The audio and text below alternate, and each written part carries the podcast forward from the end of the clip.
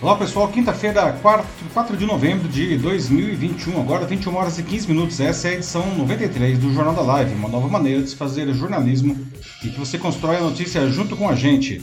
Meu nome é Paulo Silvestre, sou consultor de mídia, cultura e transformação digital e vou conduzir as conversas. E como sempre comigo, o Matheus. E aí pessoal, tudo bem? Boa noite. Matheus, sempre responsável pelos comentários, não faz os seus comentários e também ele faz a moderação da sua participação aqui no Jornal da Live.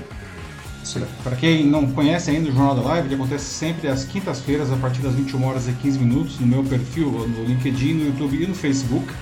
Ah, e no dia seguinte, sexta-feira de manhã, ele vai como ah, podcast nas principais plataformas do mercado. Você pode me encontrar lá no meu canal Macaco Elétrico. Aproveita e siga o Macaco Elétrico e você vai ouvir o Jornal da Live como podcast. A participação é muito simples, né? a gente vai dando aqui, são sempre cinco notícias, todas as, as quintas-feiras. E à medida que a gente vai trazendo aqui as informações, vocês vão deixando seus comentários sobre o que, que vocês acham sobre isso. E o Matheus seleciona os comentários e dessa maneira a gente vai conversando e construindo a notícia todo mundo junto. Essa é a, a grande, o grande barato aqui nosso, certo? Muito bem. Esses são os assuntos que nós vamos debater hoje aqui na edição 93 do Jornal da Live. Não? Hoje vamos começar a edição falando aí, debatendo sobre as profissões do futuro, que na verdade já são bem presentes. Não? Entre elas estão, por exemplo, piloto de drone, é, líder de live streaming, né, especialista em machine learning, arquiteto de soluções, enfim, todas elas influenciadas por novas tecnologias e mudanças culturais. Não? Mas será que qualquer pessoa pode trabalhar nessas profissões do futuro, do presente? Não? Onde é possível a gente aprender esses ofícios? Não? Quem está contratando profissionais nessas áreas e quanto é que se paga? Não? Na sequência, vamos falar da decisão do governo federal de proibir empresas de exigir o certificado de vacinação de seus funcionários ou de impor o documento como obrigatório nos processos de seleção. As empresas também não poderão demitir por justa causa aquelas pessoas que se recusarem a apresentar o cartão da vacina. Muitos empregadores já vinham exigindo a vacina de seus funcionários como forma de garantir a segurança de todos, amparados inclusive pela justiça. Afinal, Agora, será que as empresas devem ter o direito de demitir ou de não contratar quem não se vacinar? Nosso terceiro tema, vamos abordar uma nova modalidade de comércio que já é sucesso na China há anos e que ganhou muita força no Brasil durante a pandemia, o live commerce. Que são lives não, em que funcionários ou celebridades apresentam produtos enquanto divertem o público ao vivo, que faz as suas compras ali mesmo. Agora a novidade está chegando com força até em pequenos negócios. Né? Você sabe como fazer um live commerce de sucesso para sua empresa? Ou talvez você já aderiu à novidade como gestor ou, enfim, como cliente? Depois vamos debater sobre uma pesquisa que apontou que ah, mais da metade dos brasileiros ainda preferem pagar suas contas e realizar compras com dinheiro vivo, né? mesmo com o crescimento aí de novas formas de pagamento, como Pix ou carteiras digitais. Mas afinal, por que tanta gente ainda resiste a formas de pagamento digitais? Será que elas oferecem, enfim, algum risco, não? E encerrando a edição, a nossa notícia bizarra de hoje, não? Esqueçam os efeitos especiais. A Rússia iniciou uma nova era da corrida espacial, ou talvez da corrida cinematográfica, não? Após 12 dias de filmagens no espaço, no espaço mesmo, tá? Atriz e cineasta, e cineasta russos voltam à Terra. Será que essa moda aí de fazer cinema no espaço vai pegar, pessoal? Mas e gravidade não foi no espaço? Ah, pois é, Matheus. excelente ponto. Vamos falar de gravidade aí, o filme, né, com a Sandra Bullock e o, e o George Clooney. É, parece pegadinha, né? Mas enfim, vamos abordar isso daí, não. Mas chega lá, fiquem com a gente aí até o final que a gente vai desvendar esse mistério cinema, cinematográfico espacial, não? Bom, pessoal, vamos começar então aqui os debates da edição 93 do nosso Jornal da Live, não? E hoje vamos começar a edição debatendo sobre as chamadas profissões do futuro, não? Mas será que elas são assim tão do futuro mesmo, não? Por exemplo, vocês sabem o que faz um pen tester? Não? Pode pensar que é bobagem, né? Não pense bobagem não. Pen tester é uma profissão bastante bem avaliada agora, né? Tanto que se você não souber o que um pentester faz, você pode estar perdendo agora uma oportunidade de trabalho com um salário médio de 11 mil reais. Não? Nossa, pelo nome eu achei que era só um testador de pentes de cabelo, alguma coisa é, assim. Não é testador de pente, não. a pentester tá no nome. pois é.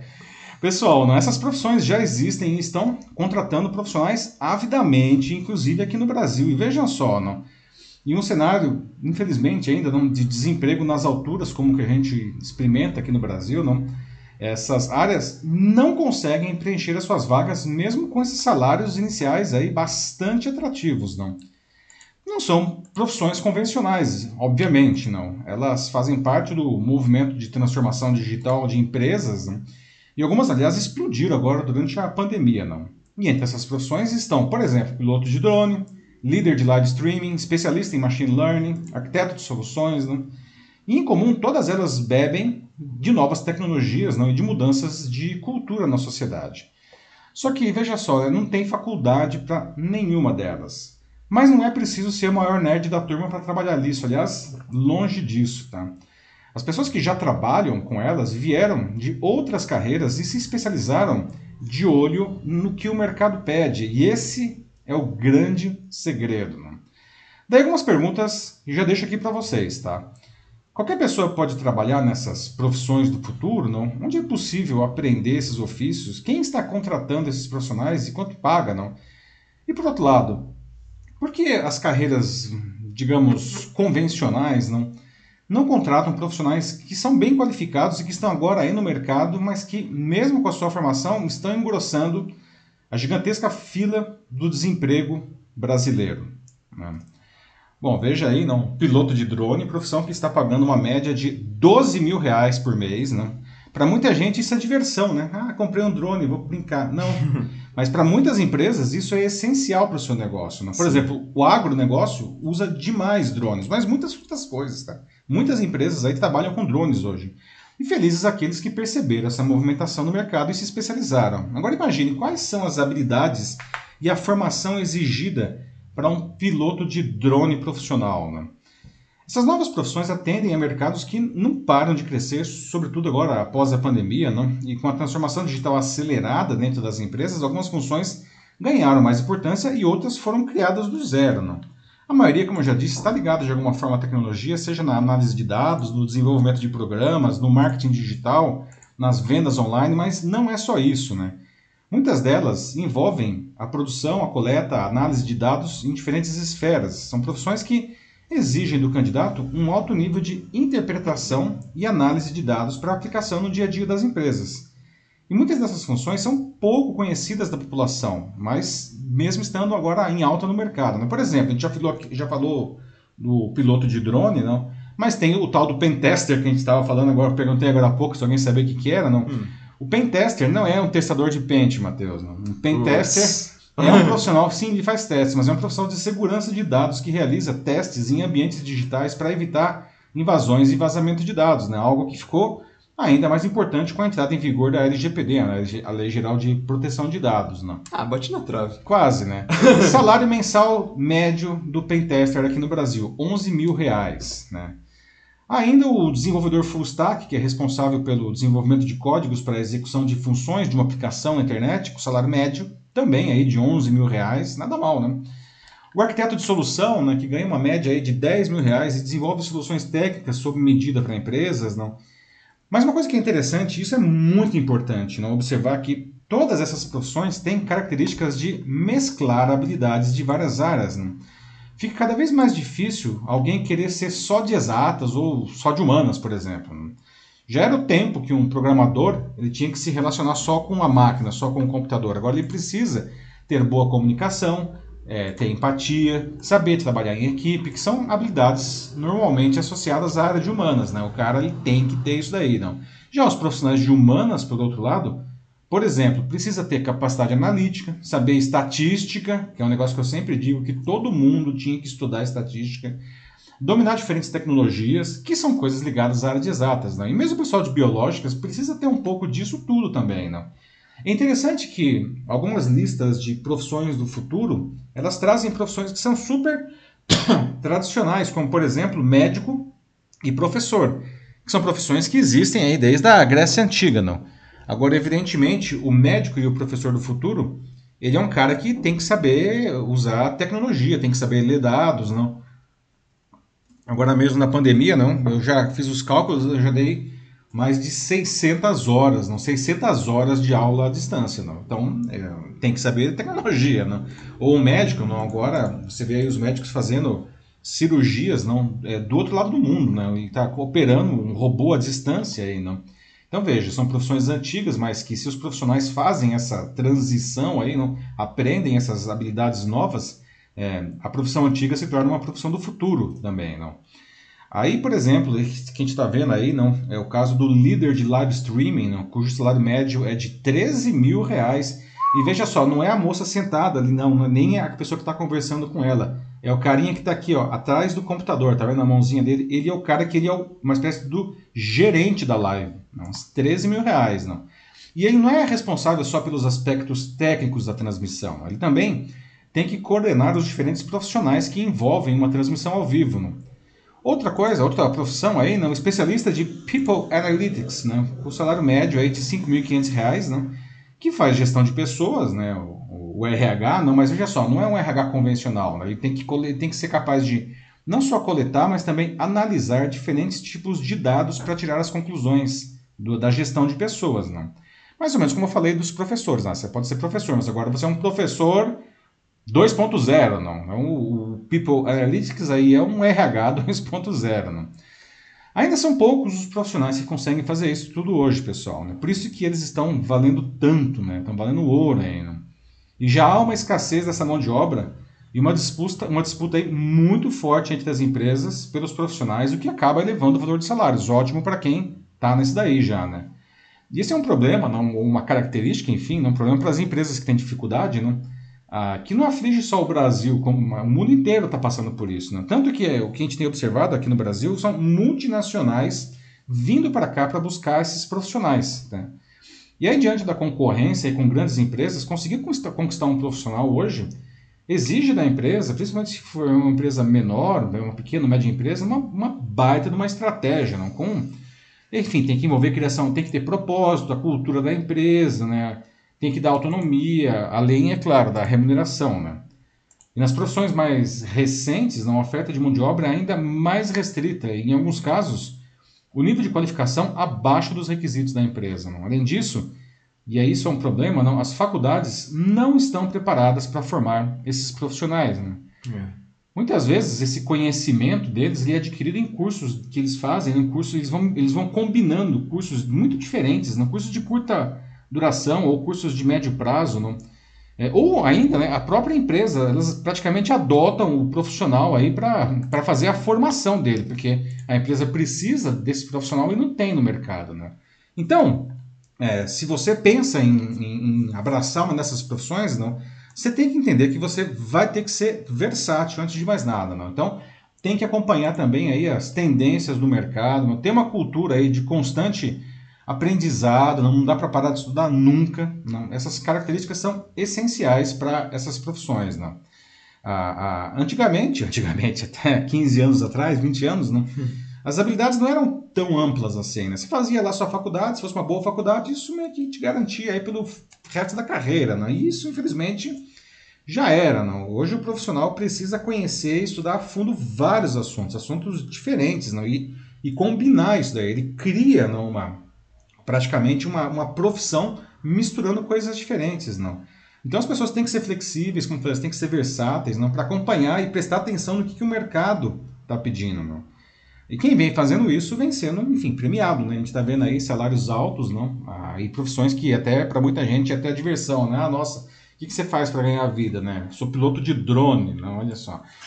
O problema é que, infelizmente, não, o mercado está cheio ainda de muitos profissionais que não têm esse entendimento, não? e eles insistem em querer uh, se posicionar com o conhecimento pré-existente deles, que eles fizeram lá na graduação, por exemplo. Não? E daí a gente vê muita gente boa, com uma boa formação, engordando a fila do desemprego. Não? Então, pessoal, como que a gente pode, agora eu gostaria de ouvir de vocês, não? como que a gente pode resolver isso? Não? E o que, que vocês acham dessas novas profissões? Não? Você já trabalha em alguma coisa assim? Ou você está pensando em trabalhar? Você já está se se, enfim, se especializando para isso, como que você vê o futuro, o seu futuro profissional, né? que aliás é o presente já. Né? E aí, Matheus, o que o pessoal está dizendo aí? Ok, vamos lá, né? É, bom, começando aqui pelo YouTube dessa vez, a Tiziana Arnaud diz que a analista de dados está no topo da lista de tecnologia para 2022. Olha só. Legal, Tiziano, tudo bem? Faz, faz tempo que não te vejo aqui. É verdade, né? é, o Matheus já estava sentindo sua falta também. Sim, putz. Mas bom ter você de volta, Tiziano. É isso aí, não?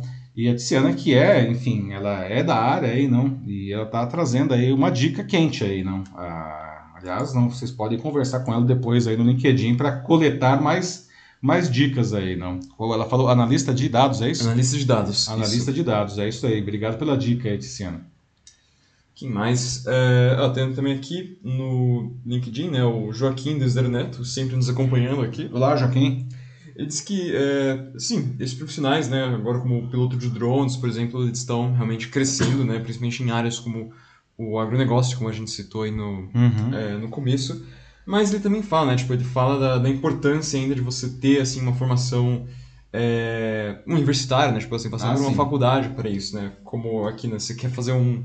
Você quer ser um piloto de drones, mas você quer atuar nessa área, né, tipo, da, da agropecuária, então é interessante que você faça assim um curso é, que ele diz né, de é, engenharia agrônoma, por exemplo, que você foque nisso de fato. Então ele basicamente assim ele valoriza aqui, né, tipo ele exalta aqui o Uhum. Joaquim de que ainda é importante que você faça ah, todo esse processo, que você faça uma uma educação especializada, que você passe pela educação superior. E Uhum. ele diz isso, né, que na verdade os cursos não mudaram muito, né? Tipo, mas o que muda só agora são essas especializações que as pessoas podem Sim. seguir. O único problema só, né, tipo, que eu peguei em tudo isso é que é como você falou, né, a- as faculdades ainda não estão Estão atrasadas, né? acompanhando isso, Tão tá, bem tá muito para trás.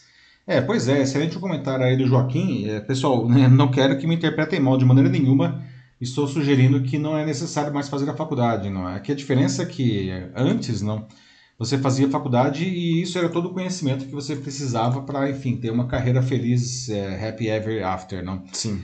É, hoje a, a faculdade ela é só, digamos assim, a porta de entrada, não. Você fazer um bom curso universitário não te garante aí um futuro brilhante, garante que você vai começar o seu futuro, não. Ah, porque depois você precisa, evidentemente, não é, é, é, ficar se especializando o tempo inteiro. Não dá para parar de estudar. E o que é interessante, não, que nós vemos aí nessas profissões, inclusive, é que nós vemos profissionais aí que têm uma formação superior completa em uma determinada área, não que eles fazem cursos em áreas que, em um primeiro momento, você poderia dizer que não tem nada a ver com a formação original deles.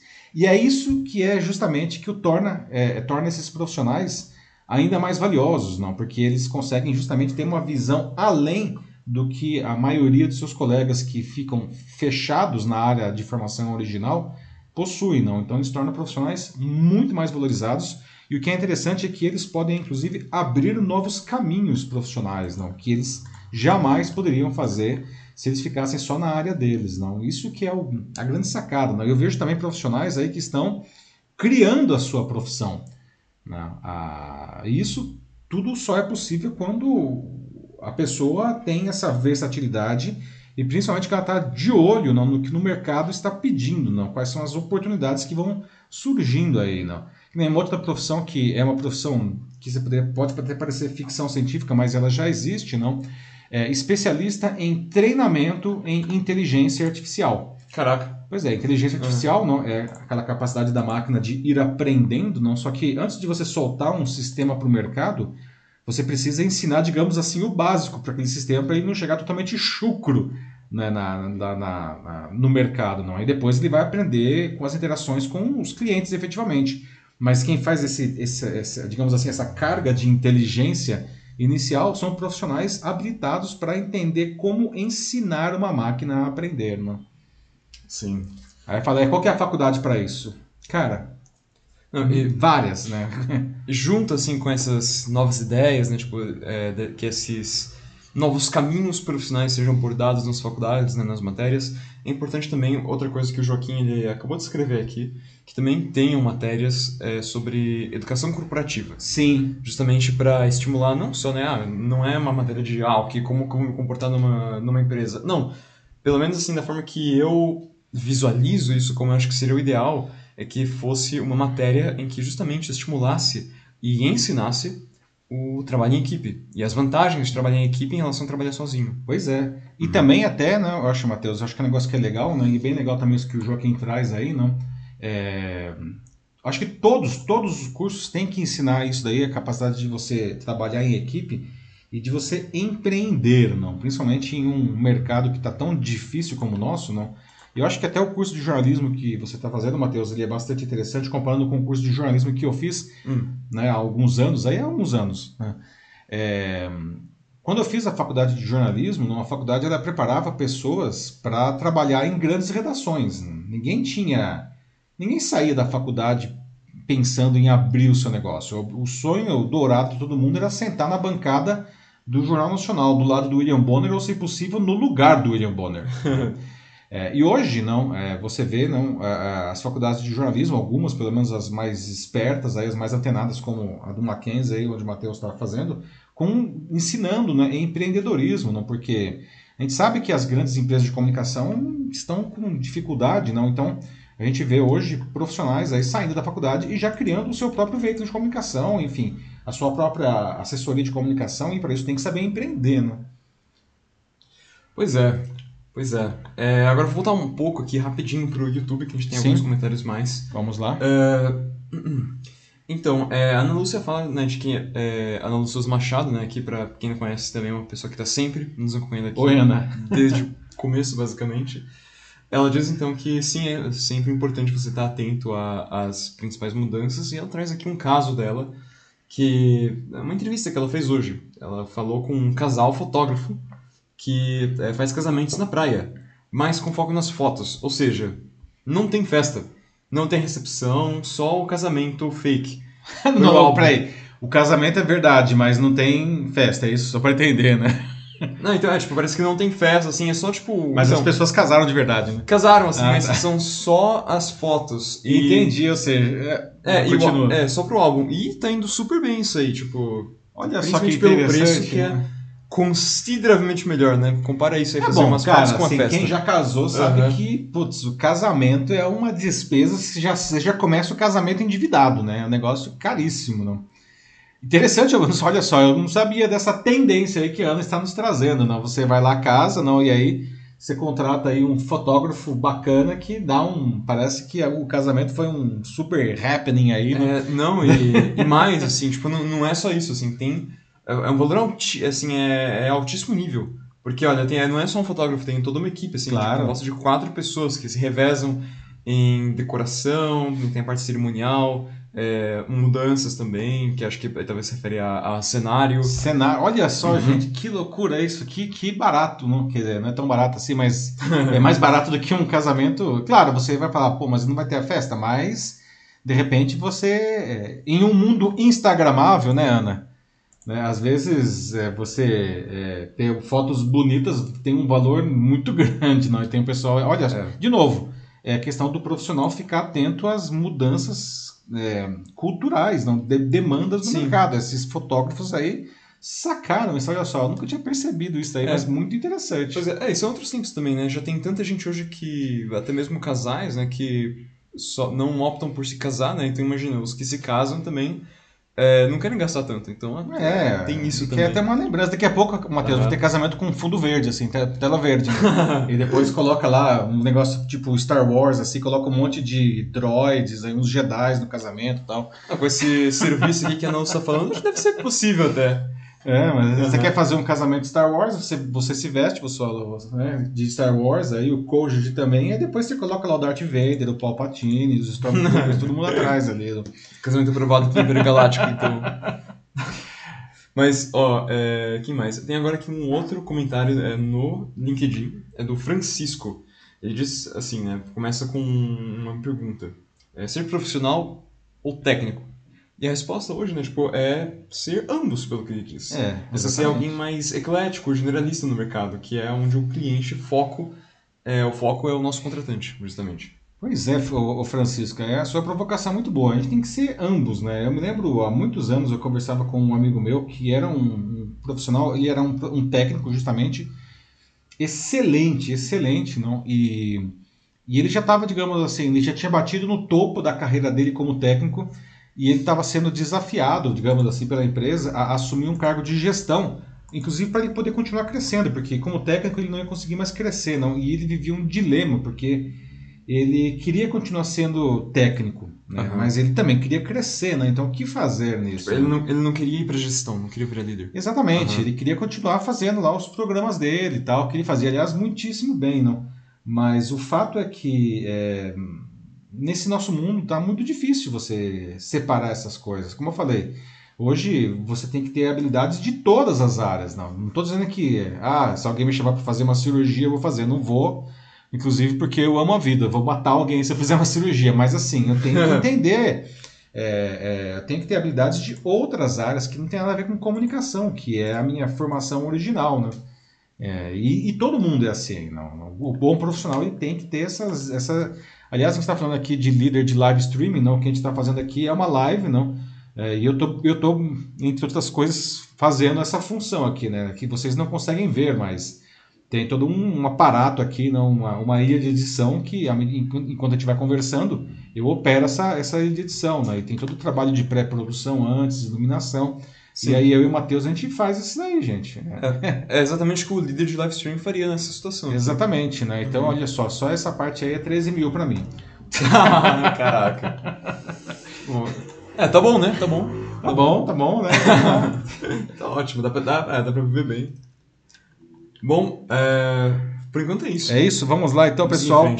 9h41 aqui no Jornal da Live. Não, nós vamos aqui para o nosso segundo assunto. Vamos falar agora da decisão do governo federal de proibir empresas de exigir o certificado de vacinação de seus funcionários ou de impor o documento como obrigatório em contratações. As empresas também não poderão demitir por justa causa aquelas pessoas que se recusarem a se vacinar.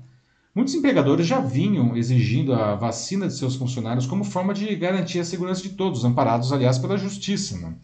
Agora, essa decisão do Ministério do Trabalho e Previdência joga uma areia enorme aí, né? o que pode gerar, aliás, uma avalanche de contestações judiciais. Né? Afinal, as empresas devem ter o direito de demitir ou de não contratar quem não se vacina contra o Covid-19? Não. Não tomar a vacina é uma decisão pessoal ou é algo que reflete na saúde de toda a sociedade, pessoal? E o passaporte da vacina que está sendo exigido em vários lugares do Brasil e do mundo para participar enfim, de jogos, de campeonatos esportivos, shows, né, outros eventos, até entrar em locais como museu, cinema e até restaurantes. Não? Será que o passaporte da, da vacina ele é legítimo não, de, ser, de ser pedido? Não. Bom, a, com a retomada gradual aí do, do, retorno presencial ao trabalho no país, não por causa do avanço da vacinação contra a Covid-19, o ministro do Trabalho e Previdência, Onyx Lorenzoni, editou uma portaria para proibir os empregadores de exigirem a vacinação para trabalharem nos escritórios ou nos processos de seleção. Né? E pela portaria, as empresas também não poderão demitir por justa causa aquelas pessoas que se recusarem a apresentar o cartão de vacina. E se fizerem isso, terão que reintegrar ou ressarcir os demitidos. O ato, aliás, põe em prática a posição do Bolsonaro, né, que é contrária à vacinação obrigatória contra o Covid-19 e, inclusive, ao cartão de vacinação, aí, o passaporte da vacina, não, para a entrada de, de pessoas aí em locais ou participar de ação de eventos. Não. O Onyx ele disse que, abre aspas, ameaçar de demissão, demitir ou não contratar por exigência de certificado de vacinação é absurdo, fecha aspas. E ele também destacou em um vídeo no, que, que a não apresentação do cartão de vacinação contra qualquer enfermidade não está escrita nem na Constituição e nem na CLT, como motivo de justa causa para a rescisão do contrato de trabalho pelo empregador. Não. Então, é, é, bom, a portaria ela diz o seguinte, aqui abre aspas, tá? Ao empregador é proibido na contratação ou na manutenção do emprego do trabalhador exigir quaisquer documentos discriminatórios ou obstativos para a contratação, especialmente comprovante de vacinação, certidão negativa de reclamatória trabalhista, teste, exame, perícia, laudo, atestado ou declaração relativos à esterilização ou a atestado de gravidez. Considera-se prática discriminatória a obrigatoriedade de certificado de vacinação em processos seletivos de admissão de trabalhadores, assim como a demissão por justa causa de empregado em razão da não apresentação de certificado de vacinação. Fecha aspas.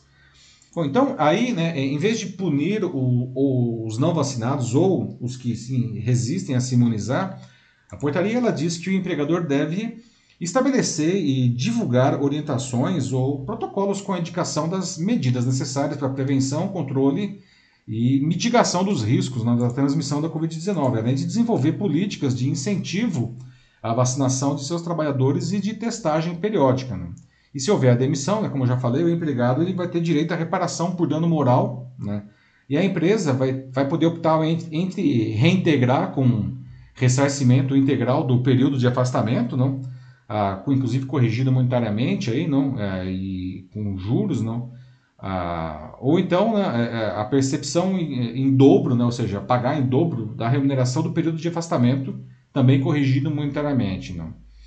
Só que os juristas afirmam que essa portaria é inconstitucional. Não? O texto ah, não poderia criar direitos, segundo os juristas, aí, não? Ah, ou obrigações para os particulares, para as empresas e para os empregados. Não? Isso é papel do Congresso, segundo eles, não? que é responsável por fazer as leis e impor obrigações e penalidades. Não? Só excepcionalmente uma medida provisória poderia editar algo nesse, desse estilo. Não? E o que, segundo eles, não é o caso aqui, não? porque não existe urgência, né? que é uma das exigências para se criar uma portaria ou uma medida provisória. Então, esses juristas eles sugerem que as empresas recorram dessa orientação da portaria da justi na, na, justiça, né? porque ela impede um ambiente de trabalho seguro aos demais empregados, que esses empregados têm esse direito. Né? Ah, vale lembrar que em julho não, a justiça confirmou em segunda instância a demissão por justa causa é, de um empregado que se recusou a vacinar contra a Covid-19. A gente chegou inclusive a debater isso aqui no, no Jornal da Live na, na época. Não? Ah, foi uma decisão do TRT, do Tribunal Regional do Trabalho aqui de São Paulo, não contra uma auxiliar de limpeza hospitalar que não quis se, se imunizar. Não? E o entendimento do órgão na época é que o interesse particular do empregado não pode prevalecer sobre o, o coletivo. Não? E, e essa foi, na época, não a primeira decisão no país nesse sentido. Não. Mas antes disso, em fevereiro, o Ministério Público do Trabalho já tinha orientado que os trabalhadores que se recusassem a tomar vacina contra a Covid-19 sem apresentar uma razão médica documentada poderiam ser demitidos por justa causa. Né? Então, o que, que, vocês acham disso, pessoal? Aliás, uma coisa que acho que vale lembrar aqui, não? que nesse momento agora, justamente, a gente está observando o surgimento de uma nova onda é, na Europa. Comentaram né? aqui, inclusive. É, e essa quarta onda, não, ela vem sendo chamada de onda dos não vacinados, né? porque a maioria dos doentes e praticamente todos os que estão morrendo são pessoas que não se imunizaram. Não?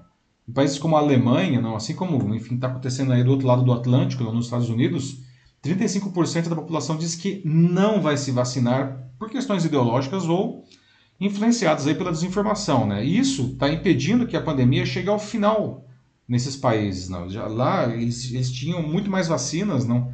E muito mais rapidamente que a gente aqui, não? Já deveria estar 100% da população totalmente imunizada e e aí a gente veria não, a Covid desaparecendo, mas como tem 35% da população não se vacinando, a doença persiste lá. Não? Aliás, os especialistas em saúde pública não são unânimes em afirmar que os passaportes de vacina aí, não, e outras formas de restrição social para pessoas que não se vacinem são ferramentas eficientes para convencer a população a se imunizar, né? o que é fundamental justamente para a gente ficar livre do Covid. Né? Então, o que, que vocês acham, pessoal? As pessoas podem querer não se vacinar e continuar fazendo tudo normalmente, é um direito delas. O que, que vocês acham? Não? O passaporte de vacina, por outro lado, é alguma coisa legítima, pode ser pedido, não? E as empresas, que foi o que trouxe esse caso aqui para a gente hoje, não? Essa portaria aí do é, do Onyx Lorenzoni. As empresas elas podem ou não demitir ou deixar de contratar uma pessoa que, enfim, que se recusa a, a se vacinar contra a Covid-19. E aí, Matheus? Abrindo aqui com a Ana Lúcia Souza Machado no YouTube, ela fala que é um absurdo essa portaria na, na visão dela. E ela também foi a pessoa que é, citou ah, o novo boom na Europa. A quarta né? onda, né? Uhum. Sim, falando, né, tipo, de que enfim, já está uma situação muito, muito preocupante lá, né? É, mas que enquanto isso, né, aqui a gente está preparando o Réveillon, Carnaval, e ainda mais com a situação agora de não obrigatoriedade da, não obrigatoriedade da vacina. Enfim, ela está preocupada de que em 2022 a gente pode ver um, é. uma nova onda aqui. É interessante isso que você traz aí, na questão do carnaval e do Réveillon, aí, que os, países, que os países, não, que as cidades já estão dizendo que vai ter sem nenhuma restrição, né? Verdade que eles falam, ah, mas isso vai acontecer só se os indicadores estiverem bons quando chegar essa, essa data, não? É, bom, os indicadores só vão estar bons se realmente a gente continuar tendo uma vacinação em massa, né? Por incrível que pareça, hoje o Brasil, não, é, que começou atrasado aí na imunização e devagar, hoje já tem mais gente com a primeira dose que nos Estados Unidos e na Alemanha, que são países que tiveram a vacina é, amplamente, não desde o a, do primeiro momento, não. Esses países, é. assim, quem, quem queria tomar já está com as duas doses, que é mais ou menos 65% da população. O Brasil hoje já tem mais de 70% com uma dose e mais ou menos 55% com as duas doses. Quer dizer, daqui a pouco o Brasil vai passar, não, esses países aí a, com as duas doses. Que você ia falar, Márcio? Não, assim, e até lembrando né, de que justamente Estados Unidos e Alemanha são dois aí que estão passando por essa nova onda também. Exatamente, não? Uhum. Mas é uma coisa que é interessante aí, que a gente tem que, eu acho que, é, falar aqui, não? Por que, que isso está acontecendo nesses países? Não, é, como eu falei, lá sobra vacina, não? Está sobrando, eles podem escolher, não? E, mas é porque justamente as pessoas elas decidiram que elas não querem se vacinar por uma questão ideológica ou porque são vítimas da desinformação mesmo, né? Aqui no Brasil a gente estava infelizmente caminhando aí é, pelo mesmo pelo mesmo caminho, caminhando pelo mesmo caminho foi ótimo, né? Seguindo pelo mesmo caminho. No, no, no, ano passado, antes de começar a vacinação, nós tínhamos que 25% da população brasileira, não, ou de 20 a 25% tinha dúvidas ou definitivamente não ia se vacinar, né? Que é muito, né? A gente poderia estar numa situação aí semelhante aí à dos Estados é, Unidos, mas um quarto da população. Mas felizmente, não. Quando começou a chegar a vacina, não. É, o trabalho aí da, da, da, mídia, principalmente, eu acho que a gente tem que dizer, não, de conscientização e de explicar os motivos, não, fez com que essa percepção mudasse. E as últimas pesquisas mostram que aqui no Brasil só 5% da população disse que definitivamente não vai se vacinar. Que ainda eu acho muito, né? Diante do que a gente está vendo. Né? A gente está vendo, sim, os números estão caindo mesmo aqui. E não é outro motivo, é a, é a vacinação, né? É, eu, assim, pessoalmente, eu tenho... Já, é, já tá num nível que, assim, acho que chega a ser uma questão de fé. Eu tenho fé, assim, de que pelo menos é, até o final desse ano a gente realmente vai ter uns indicadores é, bons, bem melhores. Sim. Eu ainda não assim, se eu pudesse, né, tipo assim, ah, se essa rua fosse minha, né, é, ainda não faria o Réveillon, assim, ou, e talvez até seguraria o carnaval ano que vem, porque assim, acho que Uh, considerando é. acho que o mundo inteiro ainda está enfrentando isso, acho que ainda seria uma coisa um pouco. É. E são, nada são festas, principalmente no Rio de Janeiro, né? Que vai vir ah, gente do mundo do inteiro. Do mundo inteiro, cá, exato. Então, é, é, tenso isso. Uhum. Ou seja, mesmo que você já seja vacinado, é, duas doses, talvez até mesmo três doses, né? Não sei. É, e você não pegue, sei lá, você ainda pode, né, quem sabe, carregar a doença, mas talvez não tiver, não, não vai estar com né, os é, com os efeitos muito fortes, mas uhum. você vai poder passar é, para uma pessoa. É sintomático, mas pode transmitir. Né? É, passa para outra. Essa, é, essa é a grande preocupação, Sim. né? Essa é a grande preocupação. Enfim. Sim, é. Uh, mas vamos ver, né? Eu, mas eu espero, assim, que pelo menos, assim, tipo, é, com, é, com esses números agora, né? Com essas porcentagens que muita gente queria tomar vacina, uhum. que até o fim do ano, pelo menos, a gente tenha um número, assim, o máximo possível, assim, para poder aguentar Estamos isso. contando com isso, né, Matheus? É. Se as coisas seguirem pelo caminho que a gente está indo, a gente deve chegar aí, né, no final do ano, aí, com uns 85%, pelo menos com uma Tomara. dose, né? Tomara, para aguentar o que vai vir ano que vem. É. Uh, aqui eu tenho o Francisco, mais uma vez, aqui no, no LinkedIn. Ele fala aqui a respeito do, do passaporte da vacina, ele concorda de que é, em algumas áreas, né, tipo, em, que, em alguns certos é, cargos, que sim, deve ser bem rígido assim, em relação a, a quem, é, se o profissional tem que estar vacinado ou não, que tem que estar. Por exemplo, ele fala quem atua na área da saúde, que é um caso aqui bem evidente mesmo, tem que uhum. estar. O pessoal, inclusive, da saúde já está na terceira dose. Sim, é verdade. Uhum. E outros também que ele fala são professores, bancários, agentes públicos, enfim, todos que atuam com grandes públicos, como ele coloca aqui, também tem que seguir esse protocolo. E principalmente em locais fechados, né? Isso é um bom argumento também. aí, uma, uma boa métrica, né? Quem que deve ter, né? Quem trabalha com muita gente, não em locais fechados, é, realmente eu acho que fica mais importante, não? E a área da saúde, certamente, não. É, bom, a essa altura do campeonato, não, se você é da área da saúde e você não se vacinar, você está pedindo para ter problemas, não? Infelizmente, a gente viu muitos profissionais da saúde morrendo não antes de ter é. a vacina à disposição, uma tragédia em muitos médicos, muitos enfermeiros, né? Muitos, enfim, profissionais aí do transporte de doentes, Morreram. né? Uhum. Morrendo, não. Isso é uma, é uma tragédia, né?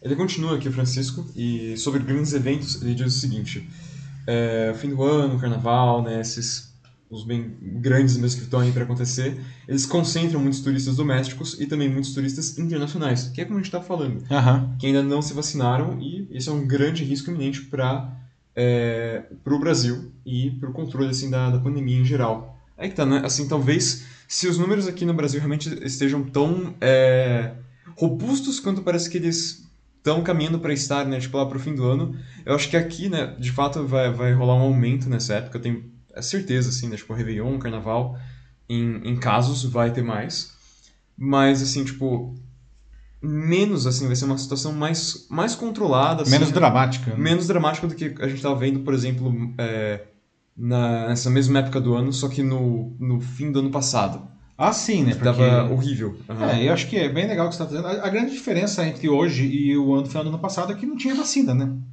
De novo, a questão da vacina, né? que é, é mais do que comprovado aí, não? A, que, que a vacinação é o que está debelando aí, não? A, a pandemia, não? E, e o Brasil aí, hoje nós temos aí, não? Enfim, menos casos, não? Ah, e menos mortes do que É. os Estados Unidos, de novo, que já está aí na sua, na sua quarta onda, não? A onda dos não vacinados, né?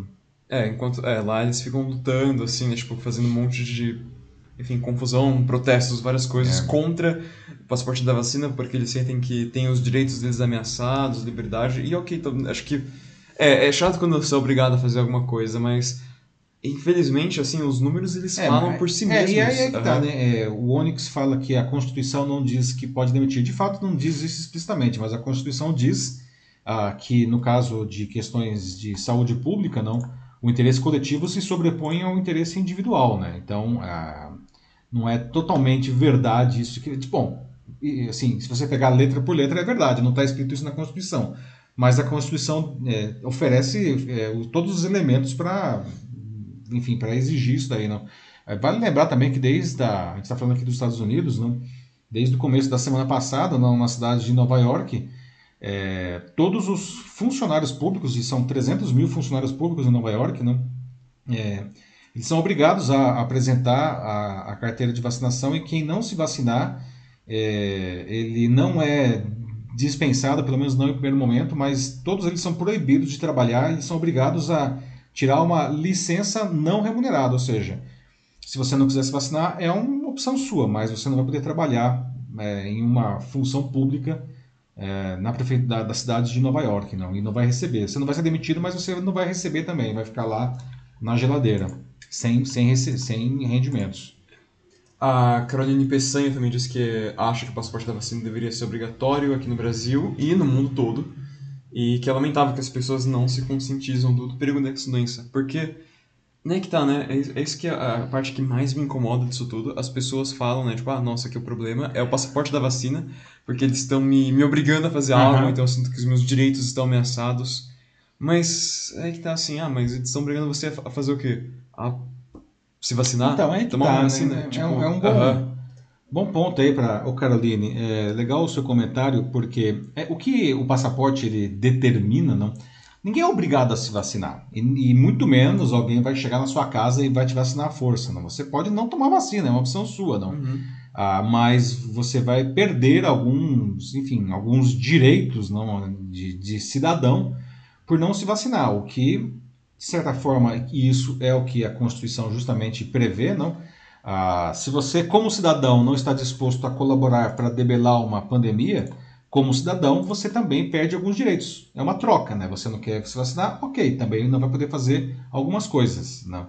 É, Então, ah, ninguém é obrigado a se vacinar, mas é, é, o, o- o passaporte da vacina, né, esse nome genérico que foi dado, não, é, é um documento que, cuja função justamente é, se você não quer vacinar, não quer se vacinar por vontade própria, porque você entende que você vai se proteger e principalmente que dessa maneira você vai proteger toda a sua sociedade, não?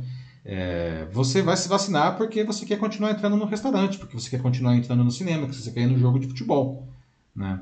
Então é, é- essa é a, é, a, é a troca, não é o trade-off, como dizem os americanos, não.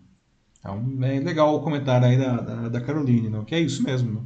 Sim, mais que uma questão de saúde, é uma questão de cidadania isso aqui. Cidadania, né? Vacina é uma questão de cidadania, gente. E é tão engraçado, aliás, não é nada engraçado, não. Enfim, é pitoresco, digamos assim, não. Essa discussão toda em torno da, da vacina de Covid, não. O Brasil, né, e o brasileiro particularmente, sempre foi um povo fortemente adepto a vacinas. Não. Nunca ninguém questionou que tem que tomar vacina, não. As, as crianças nasciam e já se vacinavam, não tomavam nós temos as, o, o, SUS aí com um programa de imunização incrível, né? referência mundial. É, nós erradicamos uma série de doenças aqui do Brasil que começaram a voltar agora porque as pessoas pararam de se vacinar. Exemplo, sarampo. Exemplo, poliomielite. Poliomielite, aquela, aquela doença que você elimina com as gotinhas na boca da criança, não? É, e, e, a questão da exigência de um passaporte de vacina, que no caso é a, é a carteira de vacinação, né? Acho que o melhor exemplo para explicar como que isso nunca foi um problema no Brasil é a matrícula das crianças nas escolas. Não? Quando você vai matricular uma criança na escola, é exigido a carteira de vacinação. E se a criança não tiver todas as vacinas obrigatórias, ela não pode se matricular. Isso numa escola pública e numa escola particular. Nunca ninguém questionou isso daí, não. Agora as pessoas estão questionando. Ah, nossa, estão me obrigando a vacinar. Estão é, impedindo, estão tirando meus direitos, não é direito, é uma questão, vacinação é uma questão de saúde pública, antes de mais nada, né? Exato. Vamos, Vamos para o próximo assunto? 10 horas. Ok, então pessoal, 10 horas aqui ao vivo no Jornal da Live. No nosso terceiro tema, vamos abordar uma nova modalidade de comércio que já é sucesso na China há anos, não? E que ganhou muita força no Brasil durante a pandemia, que é o live commerce. Não? Que, que é isso? São lives, como essa que a gente está fazendo aqui, só que com a diferença que nessas lives os funcionários ou celebridades eles apresentam produtos enquanto eles também divertem, ensinam coisas para o público ali ao vivo. E as pessoas que estão assistindo, elas compram ali mesmo, na própria plataforma, na hora, tudo ao vivo. Né? Agora essa novidade que está chegando com força, não, aqui no Brasil, já chegou no Brasil com força, é, na pandemia, não. Agora até os pequenos negócios estão abraçando aí o live commerce, não. E falamos agora há pouco, aliás, não, na, no tema das novas profissões, aí, né, de uma que, que aparece com força, que é justamente o líder de, de live streaming, não, ele é um cara fundamental aqui para o live commerce, não. Uhum. Então eu queria saber se alguém aqui já participou de um live commerce, não, se você já comprou, ou se você ficou só assistindo, que como eu falei, tem um, um lado aí de entretenimento também, não. E também queria saber se você sabe como fazer um live streaming de sucesso para o seu negócio, né? mesmo que seja um, um um negócio pequeno aí. Você sabe como fazer um, um, um live commerce, aliás, não? que também é um live streaming, não?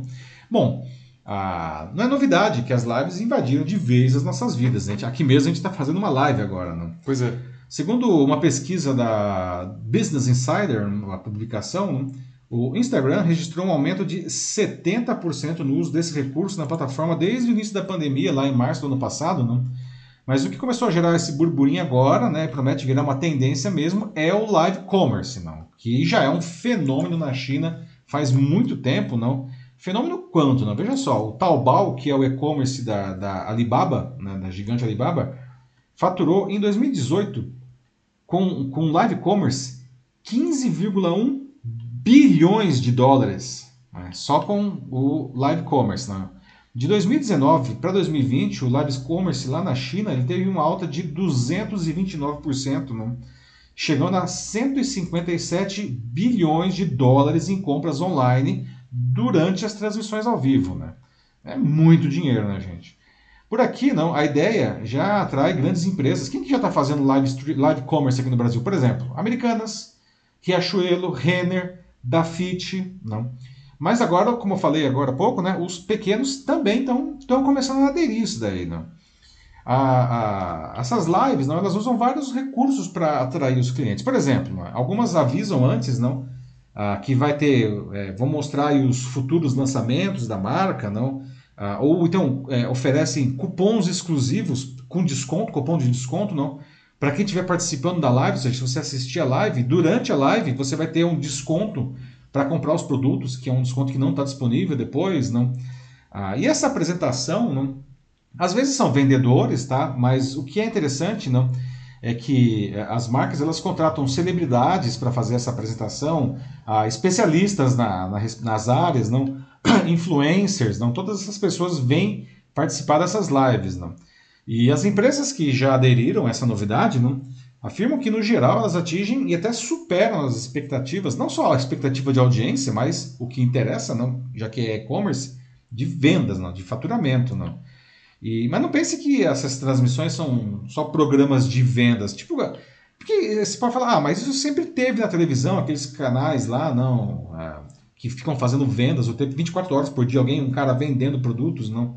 É, e não é isso, tá, gente? Não. O, o live commerce, o sucesso do live commerce tem a ver justamente com uma mudança na mentalidade do consumo e, e do consumidor, não, das empresas, porque além de vender, como fazem esses canais aí da, na televisão, não, o live commerce ele ensina coisas para o público, eles divertem as pessoas. Não, às vezes, sei lá, quem está lá é um cantor, então o cara no meio das vendas ele vai lá e faz uma, uma palhinha, né? Dá uma, canta uma música, não? ou eles ensinam coisas para as pessoas, né? o apresentador. Não?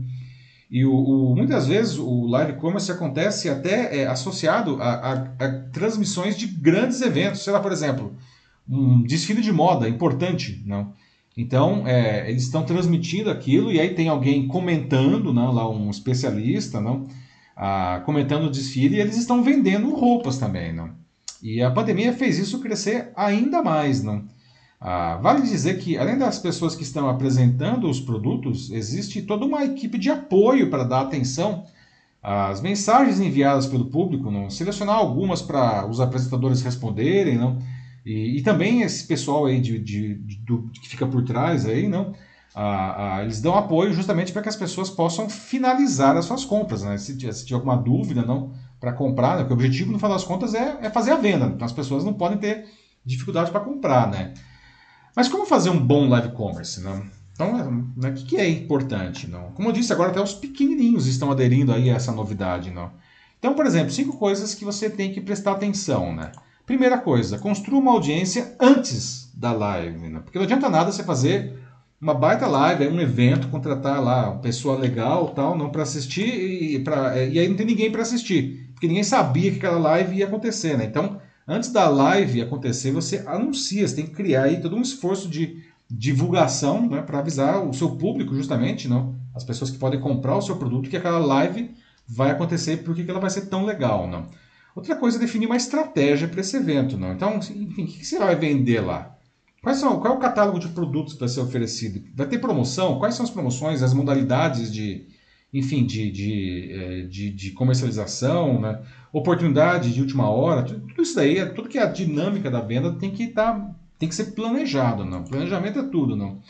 Escolher quem vai ser o apresentador. Né? Como eu falei, às vezes é só o vendedor, mas o que a gente vê dar certo mesmo é quando tem uma celebridade, não um cantor, ou um ator, não, ou um influencer, ou então pegar um, vamos supor que se for uma venda mais consultiva, você pode ter isso aí também e ter um especialista, não? um cara que manja muito daquilo lá, explicando para as pessoas, olha, esse produto que faz isso, ele é legal para isso, explica, dando, detalhando isso daí, né? Então, é, o, o, apresentador ele é muito importante porque, como qualquer live, ele precisa engajar o público, né? Senão as pessoas vão embora. E essas lives duram muito tempo, inclusive, não.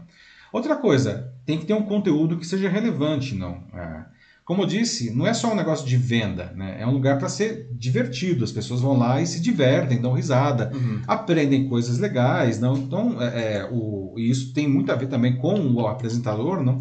Então tem que ter esse conteúdo relevante aí associado à live. E por fim, não tem um olhar crítico, né? Fique de olho aí nos produtos que são mais acessados. De novo, dados. Né? De novo, a gente está fazendo uma referência aí às novas profissões, né? Hoje tudo são dados, pessoal. Né? A live commerce ela gera muitos dados também.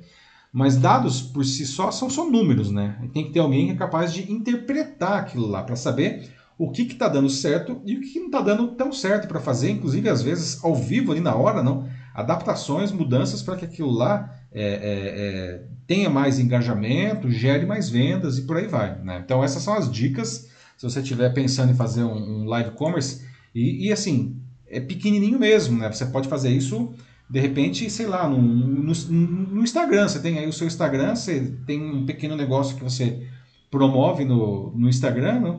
Você pode fazer uma live commerce com tudo isso que a gente está falando aqui, claro, guardadas as devidas proporções, né? Você não tem um orçamento gigantesco para contratar um cantor aí famoso, não? É. Mas você pode fazer um live, um live commerce aí no seu canal, né? Que é uma coisa divertida e vender muito com isso daí, né? Então, é, pessoal, vamos vender um, com live, né? O que vocês acham dessa novidade? Não? Se alguém aqui já participou ou participa regularmente de live commerce, não, vocês compram é, é lá ou ficam só assistindo? Porque, como eu falei, também é entretenimento, não?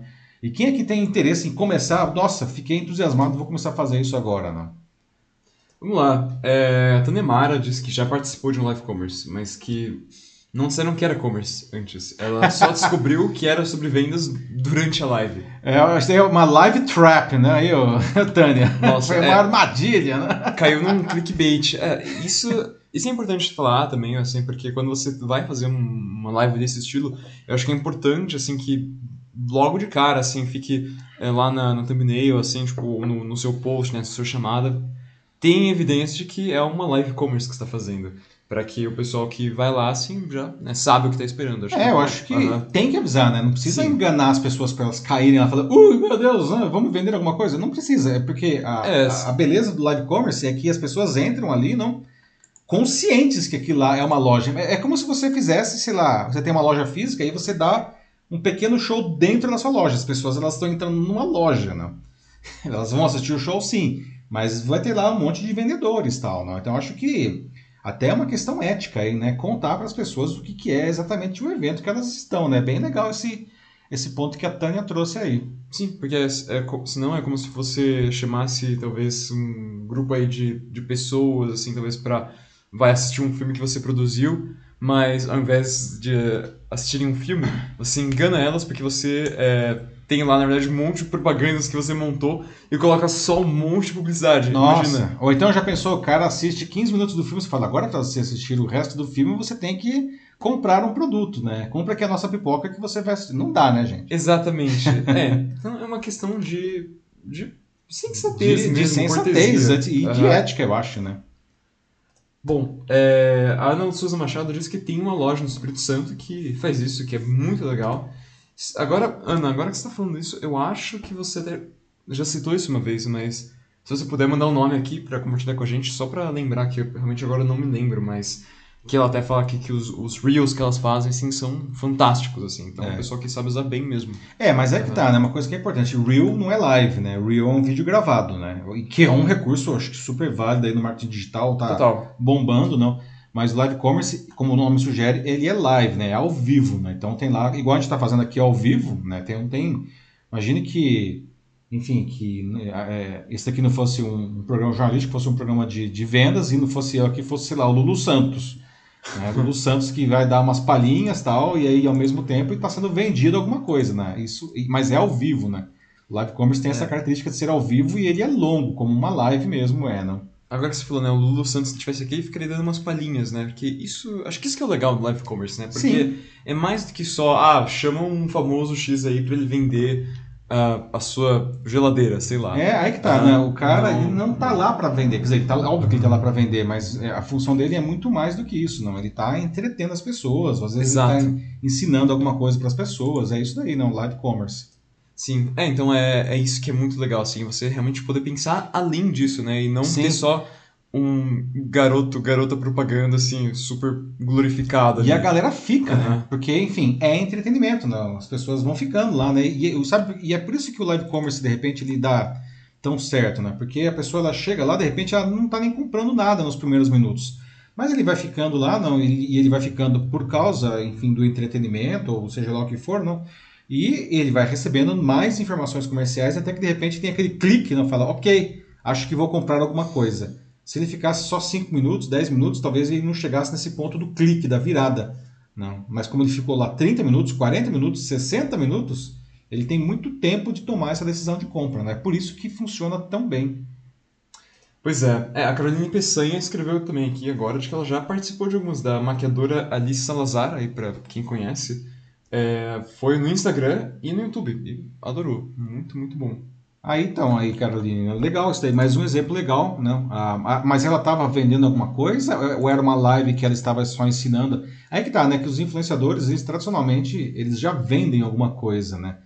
Acho que a diferença das live commerces aí agora é que justamente é, a- a- é uma marca, não? Que, sei lá, uma marca aí, a MAC, por exemplo, você está falando de maquiagens, não?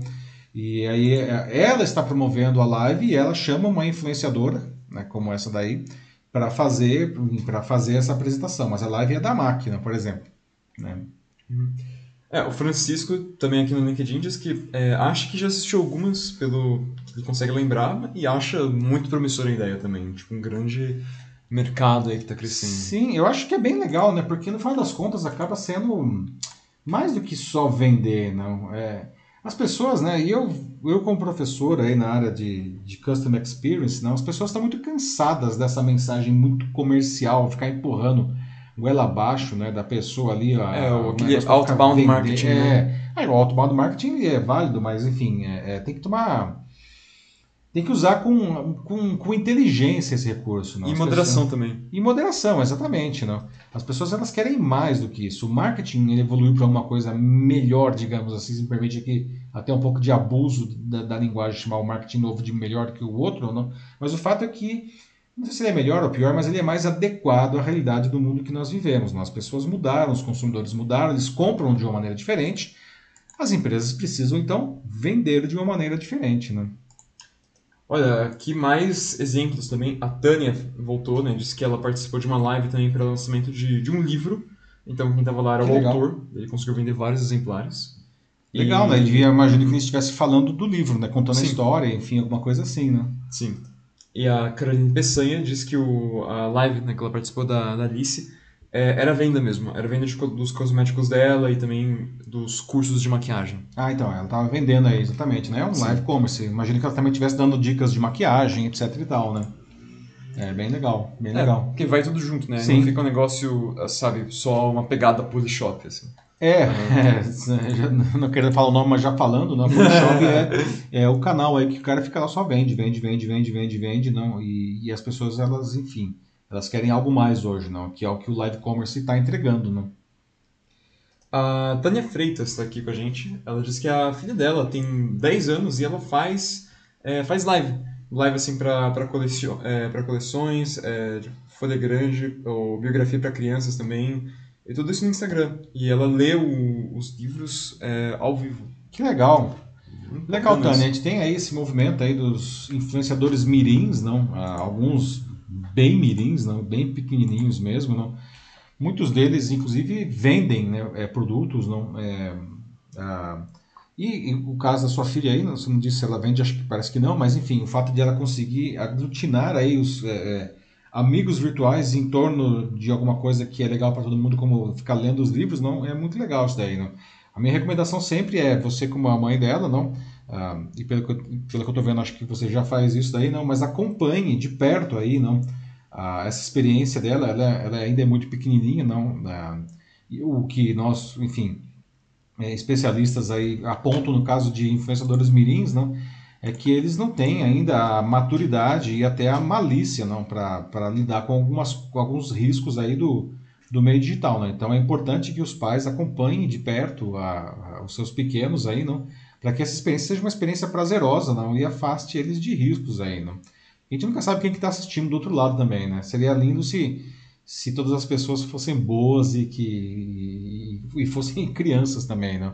Mas bem legal, eu acho que é bem legal e, e vale ser incentivado aí se fizer com esses cuidados aí. Né?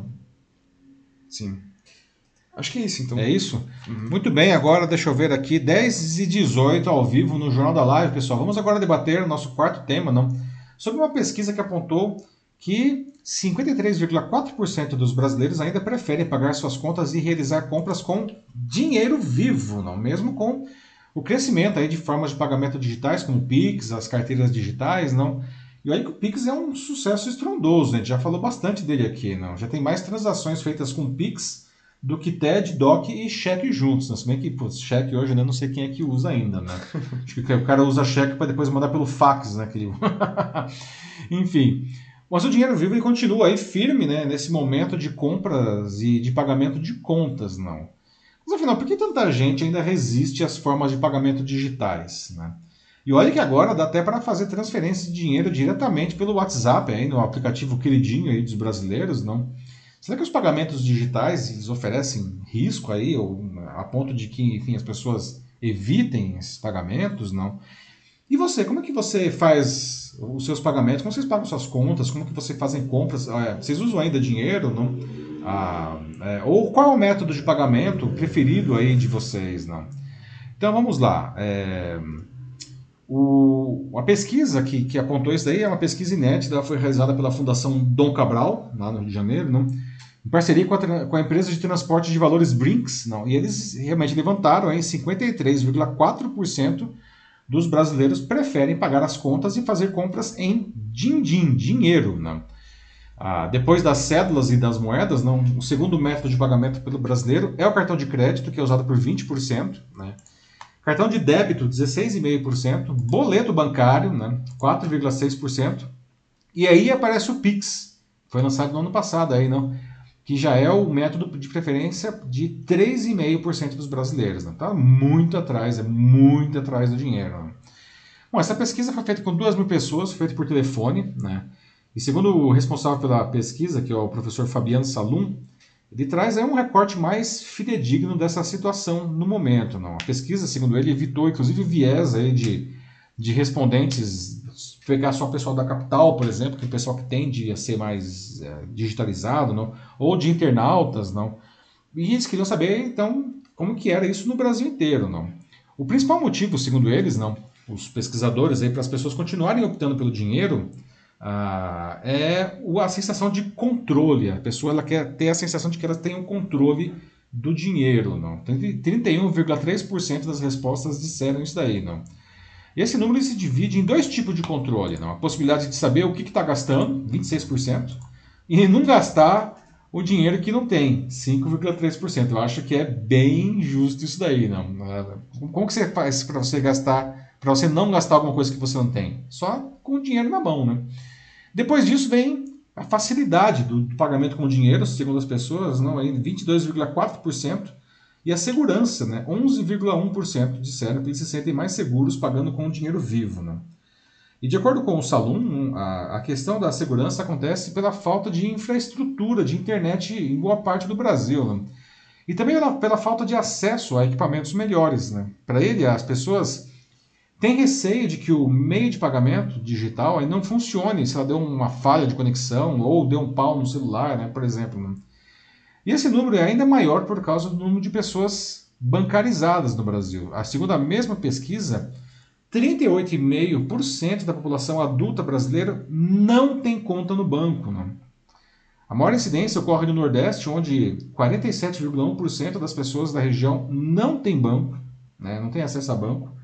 E a região que é mais bancarizada é o Sul, mas mesmo assim 27,7% das pessoas do Sul não tem conta bancária. Não. E um mundo como o nosso, né, esses índices são muito altos. Não. A pandemia, curiosamente, fez o dinheiro, dinheiro vivo em circulação aumentar. É engraçado que para mim diminuiu. Eu nunca mais usei dinheiro vivo por causa da pandemia, não. Mas pelo jeito eu sou, estou no sentido contrário, não. No início de 2020, segundo o Banco Central, tinha 212 bilhões de reais em papel moeda circulando no Brasil. E esse valor chegou a 309 bilhões de reais em dezembro do ano passado, em grande parte puxado aí pelo pagamento do auxílio emergencial, que era em dinheiro, né? As pessoas iam lá e sacavam em dinheiro, né? E entre março e agosto de 2021 caiu de novo para 280 bilhões, o que aliás sugere que realmente está muito associado ao, ao, ao, auxílio emergencial que foi reduzido nesse ano. Né? O professor Salom ele explica que os meios de pagamento digitais eles tendem a superar o dinheiro físico. Isso é um movimento natural e refriável, mas a população mais velha e a população mais pobre ainda vai levar mais tempo para confiar nos meios digitais. Né? Já o Pix, que estreou em novembro do ano passado, né, é, agora, quase um ano depois, como eu falei, né, 3,5% da população, 3,5% da população ah, prefere o Pix, não. Ah, e ao mesmo tempo, essa pesquisa aponta que 49,2% da população já utilizou a ferramenta alguma vez, mas não é o método de, de pagamento preferido do brasileiro. Não. Porém, olha só né, como são as coisas. Quando você faz um recorte da população e pega os mais jovens, não muda muito, não. Os millennials, que são aqueles que nasceram entre as décadas de 1980 e meados dos anos 1990, não, 27,2% é, eles usam o Pix, não. Mas quando você pega a geração Z, que são os nascidos entre a segunda metade da década de 90 e o início de 2010, não, esse número sobe para. ele dobra quase, 43,2% do, da geração Z usa o Pix, não. E é um comportamento é, que também é visto com as carteiras digitais, não. A, a, no geral, apenas 0,1%, ou seja, praticamente ninguém da população coloca esse modelo como o seu preferido, não. mas a geração Z né, é, 30,5% colocam, não. e os millennials 15,9% usam as carteiras digitais. Então, os especialistas, né, eles afirmam que o dinheiro vai demorar para morrer, né? É, e a, a, grande barreira é a tecnologia, não. Mas, enfim, ela tá, tá essa barreira está caindo, as pessoas estão tendo mais acesso à tecnologia. Não? Então, quanto mais rápido isso daí, mais rápido o dinheiro em papel desaparece. Não? A Brinks, que é a empresa que patrocinou a pesquisa, veja só, não? a Brinks, né? Normalmente, quando você pensa em Brinks, você lembra dos carros fortes lá andando pela rua, não? Transporte de grana, não? De ouro, enfim, de valores, não? Ah, e eles patrocinaram essa pesquisa porque eles querem usar esses dados para ajudar os clientes deles a entender esse movimento. Não? Aliás, a própria Brinks vem passando por um processo de transformação. Né? Cerca de 60% do faturamento dela vem do transporte de valores, não, principalmente dinheiro vivo. Né? Mas veja só, né? a empresa já oferece, a Brinks oferece carteira digital para os clientes, de olho nessa transformação. Né? Então, vamos lá. Né? Como que é para vocês o dinheiro em papel, gente? Vocês são amigos do dinheiro em papel vocês não veem a hora de se verem, de se verem livres do dinheiro em papel? Como que você paga suas contas? Como que você faz compra? Né? Paga como? Né? O Pix vocês usam? Já fez transferência de dinheiro pelo WhatsApp? Né? Qual que é o seu método de pagamento preferido aí, pessoal? Bom, pelo que eu posso ver aqui, a maioria é prefere o Pix, pelo menos aqui no, no nosso público aqui do jornal parece que é o Pix. A Natasha Costa disse que é adepta do Pix, fica muito simples para ela, né? Ela fala de como fazendo tudo online, né? Tipo, ela até compra o pão pelo, pelo Pix. Olha só, método de pagamento total, né? Comprar pão do Pix. Sim. Uh, quem mais? A Luciana de Oliveira também disse que usa, ela usa cartão de débito, mas que ela faz os pagamentos dela todos pelo internet banking. Também é uma uhum. coisa que algumas pessoas citaram. Ela falou isso. A uh, a Caroline Peçanha também falou, ou não? Ah, não, sim, sim, foi ela. Ela disse que a sim, que muitas pessoas, ela acha, tipo, utilizam é, dinheiro vivo até por, por desconhecimento, na verdade. É verdade, né? Uhum. Natasha e a Luciana dando seus seus depoimentos e a Caroline trazendo aí um ponto também, né, que é, muita gente é, usa o dinheiro aí por, por desconhecimento mesmo, né? Pois é, é, e ela continua até, né? Diz que ela costuma fazer as compras dela pelo PicPay. E paga... Que é uma carteira digital, né? Sim, e também é, pagamentos pelo Internet Banking. E sempre que há possibilidade, ela usa o Pix. Adora, assim, o fato de que ela não precisa perder tempo com, com filas, assim, que com o Pix é realmente muito mais fácil. É, o Pix ele traz uma série de vantagens, não? Porque, é, ao contrário de outros métodos de pagamento, ele é, funciona todos os dias do ano, né? Domingo feriado, 24 horas por dia, e o dinheiro cai em no máximo 10 segundos, não? Então é, é uma vantagem inegável como um método de pagamento aí, não? É, quem mais? O Francisco também diz que ele é bem adepto já em fazer pagamentos em transações eletrônicas, e mas que agora ele está avaliando talvez em voltar para o dinheiro. Uhum. Ultimamente. Mas por que, Francisco? Ele disse aí? É, diz, então, diz que ultimamente parece para ele que desse forma ele pode ter um controle um pouco maior para que ele não caia nas, nas facilidades do crédito e. As tentações é, aí da, da, da né, Aquela coisa que, putz, parece que eu tenho um dinheiro infinito, uma coisa assim, é, né? Pois é, né? Que é, e esse, esse ponto aí que o Francisco traz é o principal motivo aí, levantado pela pesquisa da Fundação Dom Cabral, né, de por que as pessoas preferem é, é, usar dinheiro vivo, que é o controle, né? E um, um, dos controles em questão é justamente não usar um dinheiro que não tem, né? É, é um ponto que muita gente aí é, realmente leva em consideração. Mas o Heraldo Lopes escreveu aqui também, diz que hoje ele faz os pagamentos dele, é, né, os compromissos e tudo referente ao financeiro, é tudo pela internet, então Pix e, e afins, e transferência ele não vai ao banco assim há, há muitos anos mesmo. Pois, Heraldo, né? Pois é, eu também, eu não, juro, não lembro quando eu fui no banco a última vez. Faz muito tempo, muito antes da pandemia.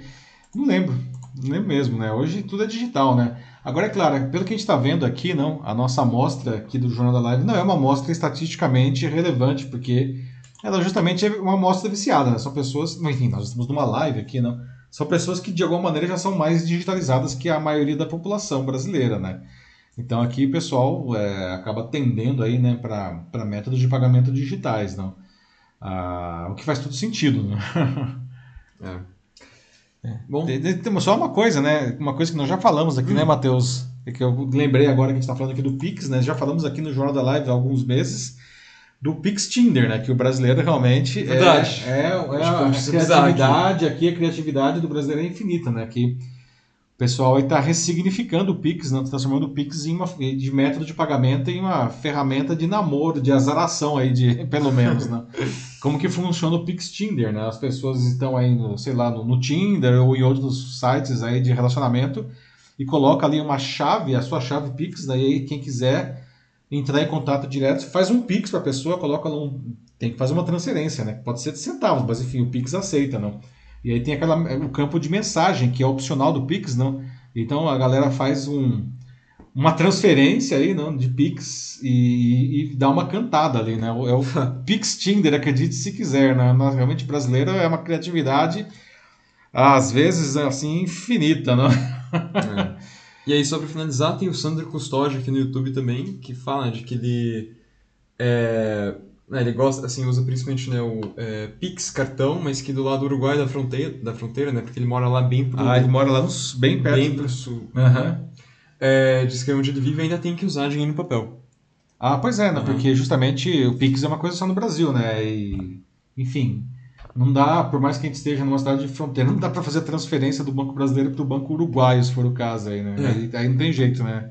A conversão aí acaba sendo forçando aí o uso da. Então, é interessante aí, veja só, é um caso em que a tecnologia ainda não conseguiu resolver uma situação e você acaba ainda aí pelos métodos, digamos, convencionais aí do dinheiro. Bem legal aí o comentário do Sandro, né? muito bom. Né? Acho que muito bem, é isso. Seguimos aqui, uhum. olha só agora 10h32 e chegamos à nossa notícia bizarra de hoje, sempre encerrando a edição, né? E atenção, pessoal, esqueçam os efeitos especiais, não. A Rússia iniciou uma nova era da corrida espacial, né? Ou seria da corrida cinematográfica, não? O Denis Castro não está aí hoje, Matheus? Porque o Denis, infelizmente não, pelo o nosso cineasta aí de, de plantão, né? Poxa vida, não, eu achei que ele fosse comentar aqui, mas enfim. Bom, o que, que aconteceu, pessoal? Né? Vai ser lançado o primeiro filme que ele foi gravado literalmente no espaço, no, pelo menos um terço dele. Né? Após 12 dias de filmagem lá no espaço, uma atriz e um cineasta russos voltaram à Terra, sãos e salvos né, dessa peripécia. Não. Bom, se você aí gosta de fazer os seus filminhos, não, ou se você sonhava em ser astronauta como é criança, como é o meu caso, não, talvez agora você consiga juntar essas duas coisas, não? Será que essa moda pega, pessoal? Eu achei interessante aí a Ana ter falado antes aí do, dos fotógrafos que fazem as montagens de casamento, não? E agora, né, os caras aí, né, enfim, estão trocando aí os efeitos especiais da Industrial Light and Magic e a sua turma aí, não? Grande produtora de efeitos especiais de Star Wars e afins para filmar literalmente no espaço. Mas gente, que como que foi? Da onde que veio essa história aí? Olha só, não? Bom, a nave russa Soyuz MS-18 trouxe de volta à Terra a primeira expedição de filme espacial composto, é, composta pela atriz Yulia Peresild, que tem 36 anos e aparece à esquerda na foto, pelo diretor Klin Shipenko, de 38, que fica à direita, e um cosmonauta, cosmonauta de verdade, que é o que está no meio, que é o Oleg Novitsky. Né? Pouso da cápsula de descida na área planejada da estepe do Cazaquistão foi tranquilo, né? televisionado inclusive pela Roscosmos, que é a agência espacial Rússia, da Rússia, não. A expedição durou 12 dias não, e tinha o objetivo aí de, de tocar parte das gravações do longa-metragem O Desafio, né? Ah, o primeiro a ser gravado no espaço. E de acordo com esse projeto, o material filmado lá na ISS, que é a Estação Espacial Internacional, né, vai ser usado para produzir mais ou menos um terço do filme, algo entre 35 e 40 minutos. Né? Aliás, a última ADC da nave, a Perecild, disse que o tempo na plataforma orbital pareceu curto, né? podia ficar mais. Né? Ela disse que foi tudo bem, tudo perfeito, adorou. O Chipenko, que é o diretor, não, é, disse que decolar e pousar são sensações impressionantes. Né? O diretor russo ainda ressalta que o que é filmado no espaço não pode ser rodado em nenhum estúdio. Não? E nessa expedição cinematográfica totalmente diferente, não sobrou até mesmo para o cosmonauta, não cosmonauta de verdade que participou das gravações, não. O, sobre ele, não, o Chipenko, que é o diretor, afirmou que nos dois primeiros dias o Novitsky tentou, ele, tem, ele, ele ficava rindo na frente da câmera. Né? Mas aí no terceiro dia ele já se acostumou e no quinto dia já era um ator profissional, não. O papel do Novitsky na trama, aliás, não, para facilitar a vida dele, não, é, é, era basicamente o que ele faz, não. Ele, ele é um cosmonauta no filme que ele está no espaço e ele precisou de primeiros socorros aí, ou socorro, enfim, de uma cirurgiana e a cirurgiã é a Perecilde e ela voou, na história do filme, ela voa né, com urgência aí, não? Depois de um rápido treinamento, ela pega uma nave Soyuz e vai lá e, e salva o cosmonauta na estação espacial, né? O custo do projeto, do filme pelo menos inteiro, não foi revelado, mas os especialistas estimam que só a preparação da atriz, né, da Perecilde e do diretor Chipenko, né, e mais o voo em si, né, custou apenas 35 milhões de dólares. Nossa né? senhora. É, pois é. Uhum. O filme ainda não tem data de estreia, né? mas o diretor da, da Roscosmos, lá, que é a, a, a enfim, a, a, agência lá, no, o Dmitry Rogozin, ele disse que vai ser um sucesso, não? mas ele aguarda ansiosamente o impulso de uma outra área, que é a área do turismo espacial. Né? Então a gente já sabe da onde que veio esse dinheiro para essa empreitada. Né? Aliás, Matheus, eu estava até conversando aqui antes, não? isso me faz lembrar um episódio associado ao filme Gravidade, que você mencionou agora no comecinho da live, né? Sim. Filme de 2013, do diretor Alfonso Cuarón, né? E essa história, que é estrelada pela Sandra Bullock e pelo George Clooney, né? se passa a história se passa toda na órbita da Terra, não? obviamente simulada não? por efeitos especiais. Não? Só que veja só o que aconteceu naquela época. Não? Numa coletiva de imprensa sobre o lançamento do filme, um jornalista mexicano, ele perguntou no meio da coletiva para os atores, não, como tinha sido a experiência de filmar no espaço. Coitado, tadinho. Ele achou que o filme tinha sido filmado inteiro no espaço mesmo. ele perguntou, nossa, ô Sandra, ô George, como que é essa história de filmar no espaço? Como que foi isso? Não? Isso gerou um climão ali no meio da coletiva de imprensa, né? O pessoal rindo, assim, né? ou, ou outras pessoas falando, não, como assim, né? Não entendeu Não, nada. O, né? o cara deve ter ido lá, assim, com essa pergunta, pensando que ia ser a pergunta da noite, Pois assim. é, né? nossa, vou arrasar, Nossa. né? Vamos perguntar pra eles como que é filmar no espaço, né? Tá, caramba. Mas olha só, né? Se fosse agora, esse jornalista ele pode refazer a pergunta e vai estar feita com toda a propriedade, né? Como é filmar no espaço? Dessa vez tá certinho, né? Pessoal, o que, vocês acham dessa história? Não será que essa moda pega, não? E sobre o turismo espacial, que aliás é um tema que nós já trouxemos aqui também no Jornal da Live, né? que foi quem financiou aí a, a- essa, esse filme, né? O Desafio, né? Aguardando aí o lançamento nos cinemas, não? E no streaming, não? O que vocês acham do turismo espacial, não? Vocês topam? Vocês acham isso legal, né? Como que... Estão animados a dar uma voltinha aí pelo espaço, mesmo que não seja para fazer um filme, não? O que, vocês acham? E aí, Matheus, o que o pessoal diz aí? Vamos ver. É, então, aqui é, a gente tem a Ana Souza Machado no YouTube, que ama sempre as notícias bizarras. né? e ela disse que achou top, que agora, né, imagina o valor final desse filme, porque foram 35 milhões de dólares só na preparação, né, e só no, no e no voo, voo em também. si, né? Pois é, uma Ainda tem grana. todo o resto, assim, né? Tipo, tá o orçamento pra, pra equipe, né? A, a filmagem, É, tudo. o orçamento de um filme normal, É. né? Além desses 35 milhões de dólares aí, né? Bom, vamos ver, né? O Sandro... Vai ter que dar uma boa bilheteria esse filme, que senão. Mas é que É. tá, né? Rolou aí, eu acho que um, pat- um patrocínio aí, né, Matheus? Pelo que tá, deu a entender no Ah, pessoal do, do turismo espacial aí, Sim, né? o pessoal da La Roscosmos, é, É. total. Não, o Sandro que só de falar que é, com os orçamentos milionários dos filmes atuais que tem, ah, deve ser pagável até. É, pois é, né? É que eu não sei. Eu, É. eu, eu nunca. Eu, sério, eu ia falar que eu nunca vi um, um filme russo, mas eu vi, né? Na verdade era soviético ainda, não, Encoraçado Potequim, né? Ah, Um famoso. clássico, né? Um filme, né? Cá entre nós, chato pra caramba, né? Mas enfim. um filme de. Eu não lembro, né? Poxa, essas horas, cadê o Denis, né? 1900 e sei lá quando, né? É 20, não sei. É um filme muito antigo, mas é um filme é, super representativo aí na história do cinema, né? E eu acho que foi o único filme que eu, que eu assisti aí que foi rodado aí, não. É, enfim, é uma, de uma produção russa, no caso soviética, né? União Soviética, na verdade, né? Que era, tinha até um, um, um quê aí de propaganda, né? Do regime, né? Ah, com certeza, na, na época, né, tipo, pouquíssimo tempo depois da Revolução Russa, é. É, o Sandro Custódio aqui, né, disse que é, adoraria participar também, né, tipo, de participar da, da produção, né, de na viagem. Pois Imagina. é, nossa, cara, nossa, deve ter sido nossa, muito legal, né? Assim, eu desconfio que deve ter sido para eles, para a atriz e para o diretor, pelo menos, a melhor experiência profissional até agora. Sim. Muita certeza, né? Totalmente, literalmente fora da caixinha isso daí, né? pois é, mas. É... O que mais? Mas é. É isso? Ah, a Ana fala que ela talvez não. Ela não tem coragem. Assim. Não. Ana, tem que pegar avião, Ana, vamos lá pegar avião, né? E aí depois pegar Soyuz aí, né? Vamos pegar uma cápsula aí, não.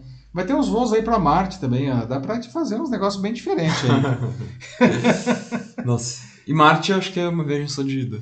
É, pois é, é não. É que bem Marte diferente. É, é, meio longe aí, não. E o problema do, do voo de Marte, pelo menos esse primeiro aí, não é que é muito combustível, né? E a nave vai ser uma nave imensa para carregar combustível de ida e não vai ter combustível para voltar, né? Então, as primeiras missões aí de Marte parece que são missões de voluntários que vão literalmente partir para uma, uma viagem só de ida e vão passar a viver em Marte por sua conta e risco, né? É, enfim, para desbravadores aí de coração, né? É uma boa. É. Mas aí acho que aí também too much, aí já eu iria para a Lua, fazer uma viagem lá, tal, né? Ver, voltar.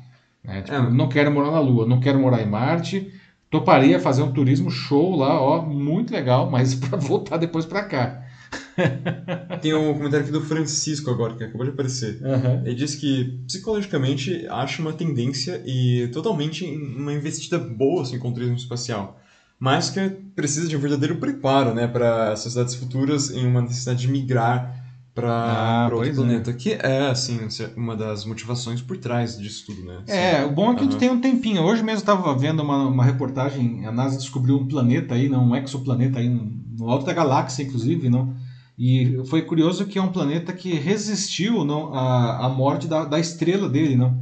Um planeta mais ou menos do tamanho de Júpiter, né? Então ele estava longe da. Os, os, planetas externos aí não são sempre os grandes, não. Então ele passou por uma anã branca e. É, ele passou pela gigante vermelha. A gigante quando, quando uma estrela ah. morre, ela vira primeiro. Momento nerd agora, gente. ela, ela, tem uma super expansão, ela vira uma gigante vermelha e ela engole todos os planetas próximos, não? E depois ela vira uma. Ela colapsa e vira uma anã branca, não. E é uma anã branca nessa, nessa, nesse sistema solar aí, não? E tem esse planeta aí que sobreviveu, aparentemente, não? Aqui no nosso caso, não. Quanto tempo a gente tem para descobrir o que a gente vai fazer, se é que a gente vai existir até lá por nosso próprio, por nossos próprios meios, não? É, o Sol ele deve virar uma gigante vermelha daqui 5 bilhões de anos. A gente tem um tempo mais ou menos aí é. de decidir o que, a gente vai fazer, né? Se é que a, humanidade ainda vai existir daqui 5 bilhões de anos, né? É, porque... se acabar sozinho até lá. Exato, não? porque até chegar nos 5 bilhões de anos a gente precisa lidar com um problema mais imediato, que é o aquecimento global. É, pois é. Uhum. E nem é porque o Sol está ficando grande, é que a gente está fazendo mancada aqui mesmo, né? Exato. Mas realmente, quando o Sol virar uma gigante vermelha, não é, todos os planetas até Marte vão ser engolidos pelo Sol. Né? Mas, Ou seja, nem Marte nenhuma vai chance, dar. nem Marte vai, vai sobrar. Precisaria para, bom, pelo que a gente é. sabe, Júpiter é. tão grande que te esmaga como uma é, latinha de é. coca só de entrar. Não rola, a gente vai ter que pensar outra coisa se é que a gente Saturno vai lá, acho né? que não, não rola também. Não, nenhum desses planetas, a gravidade é muito alta, né? É. ou é tóxico ou, ou, os dois, uma coisa assim. É, tem esse pequeno problema também, né? A atmosfera muito, não ajuda muito também. Muito frio também. é mais fácil. É, Marte é frio, né? Marte é frio, né?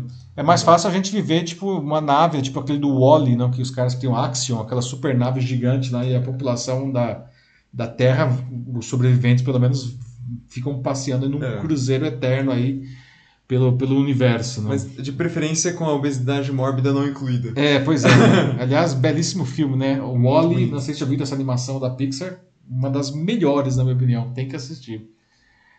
É isso agora. É isso. Encerramos aí, pessoal. Olha só, uma notícia bizarra rendeu umas viagens aqui, sem trocadilhos infames, não.